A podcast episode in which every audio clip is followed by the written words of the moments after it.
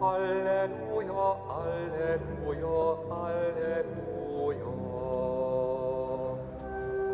Alleluja, Alleluja, Alleluja.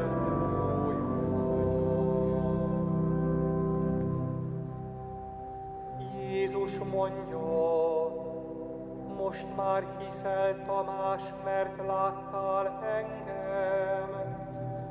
Boldogok, akik nem láttak, és mégis hisznek. Halleluja, halleluja, halleluja.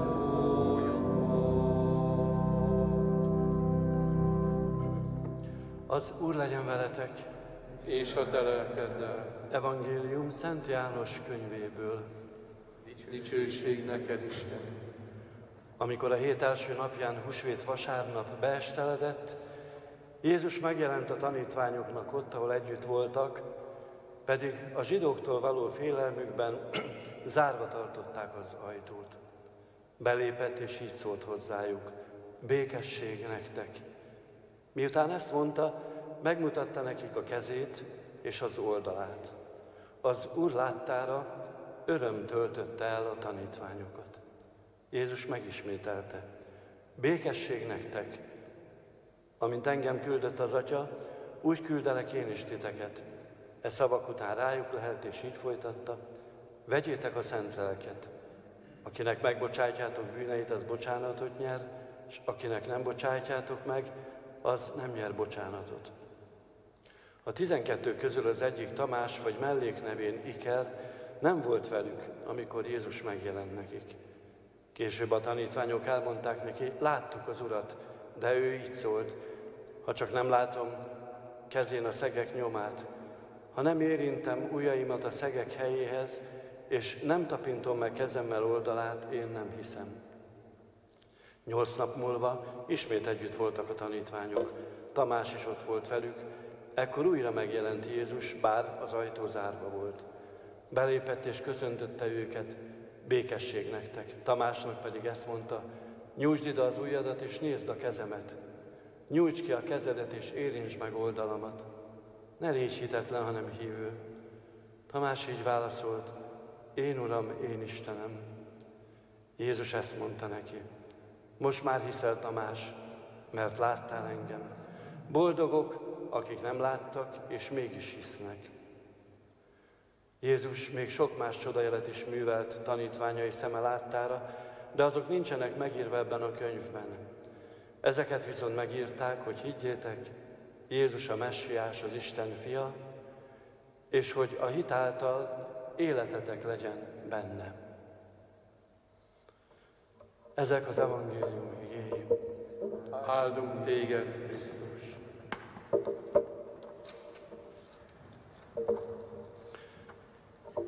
Boldogok az irgalmasok, mert majd nekik is irgalmaznak. Legyetek irgalmasok, mint ahogy mennyei atyátok is irgalmas. Kedves testvérek, Jézusnak ezen a két mondásán alapul az egész keresztény erkölcs. Ezt a mondatot Szent második János Pál pápa mondta, akinek valahol köszönhetjük ezt a mai ünnepet, és akinek az egész élete, a küzdelmei szenvedése az Isten irgalmának valóban a látható jele volt ezen a földön.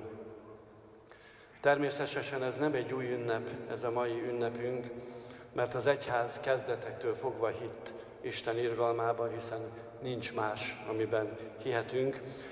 Arról van szó, hogy a húsvét nyolcadában úgy a húsvétnak a teljessége ragyog föl ezen a mai napon, mind az evangéliumban, mind a liturgiában, és ezt tudjuk ünnepelni. Ezért volt nagyon szép, hogy ezt így kimondta annak idején a pápa. És ebben sietett az ő segítségére Faustina Kovalszka nővér, aki meg magánkinyilatkoztatásban kapta az ünneplésnek a liturgikus formáit. Így ír a pápa. Az, egyház és a világ, az egyháznak és a világnak szüksége van az irgalomra, melyben testet ölt a szeretet, az a szeretet, amely erősebb a bűnnél, és mindenféle rossznál, amely az embert a földi élete folyamán behálózza. És nem arról van szó, hogy van most még egy újabb szentképünk, meg egy újabb rózsafüzérünk, meg kilenced és a többi, hanem arról van szó, hogy itt az egész világnak, meg az emberiségnek a jövőbeli sorsáról van szó, amikor az irgalomról gondolkodunk.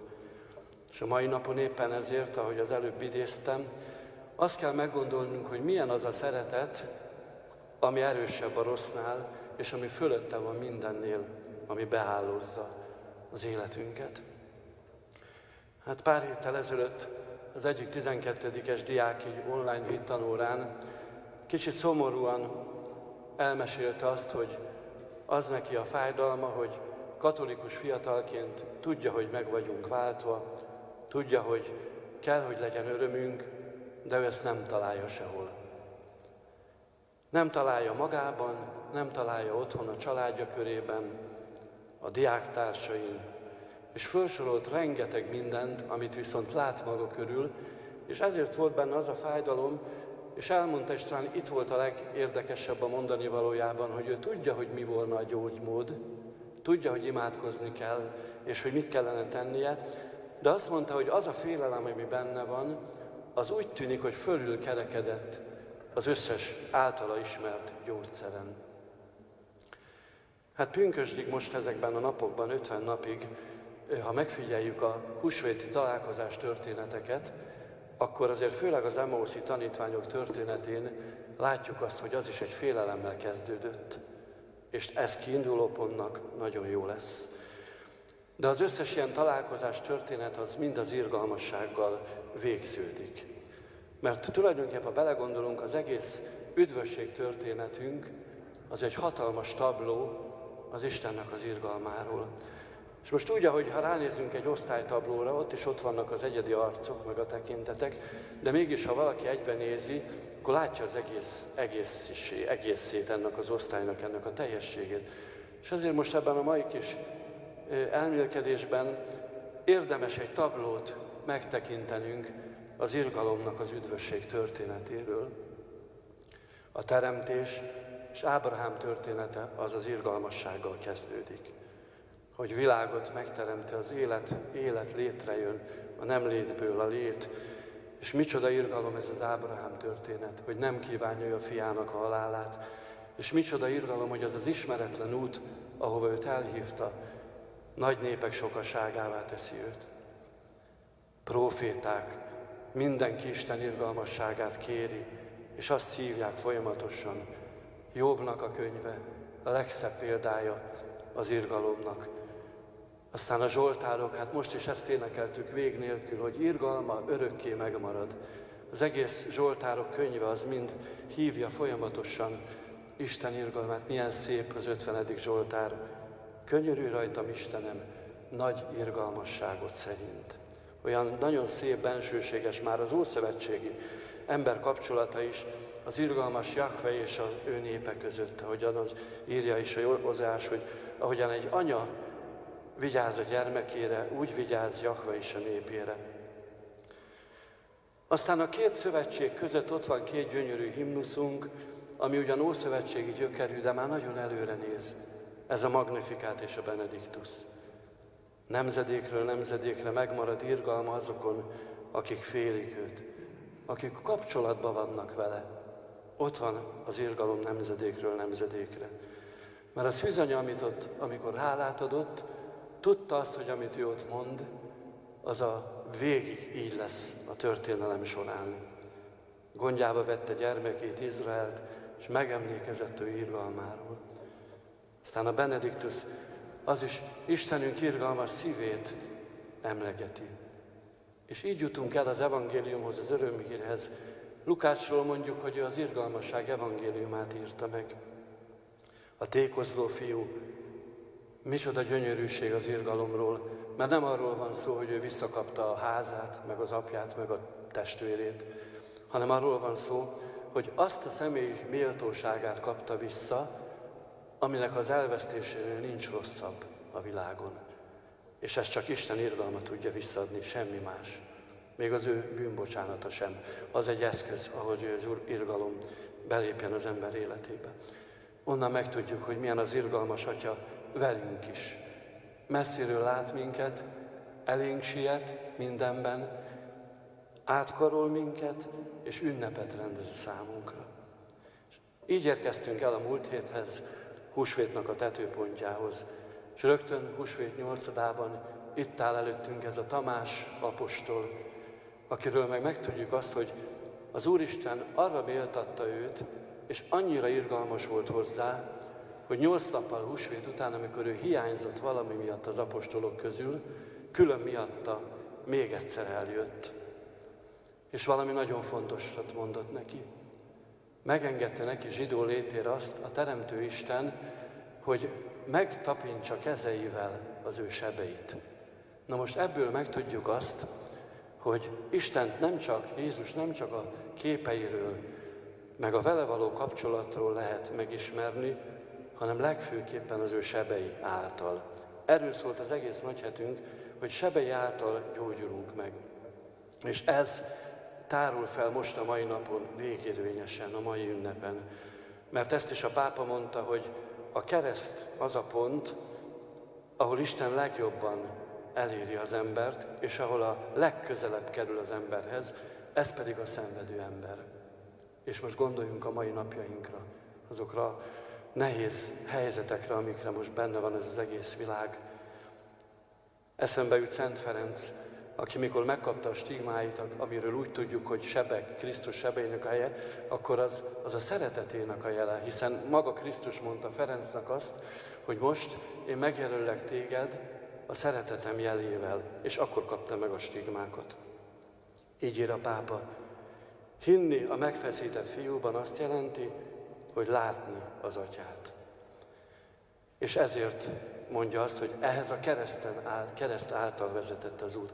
És nagyon érdekes, hogy most húsvét után beszélünk olyasmit, amit talán múlt héten kellett volna, akkor is elhangzott, de bizony ez keret hozzá.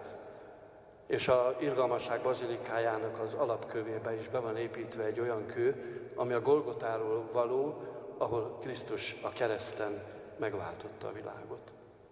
És azt mondja Tamásnak, hogy húsvét után mondja, nézd a sebeimet, és tapints meg. És minden misén elmondjuk azt, hogy Uram irgalmaz, Uram irgalmaz. És folytatódik az liturgia. Egyszer érdemes lenne összeszámolni, hogy a mise kánonjában hányszor szerepel az a szó, hogy irgalom, az irgalmasság. Folytatnám a pápa idézetét. Isten, aki a szeretet, máshogyan, mint irgalom, nem tudja magát kinyilatkoztatni. Na most ez a tabló. De ennek a diáknak meg kell válaszolni a kérdését, hogy akkor most ő mit tegyen. Hát először is tudni kell azt, hogy az üdvösség történetben, ha végighúzódik az irgalmasság, akkor a mi életünkön is végighúzódik.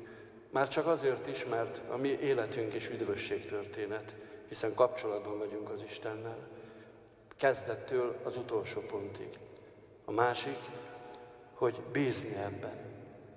Lehet azon gondolkodni, és megosztottságot szülhet, hogy ez a irgalmas Jézus kép, ez hogy néz ki.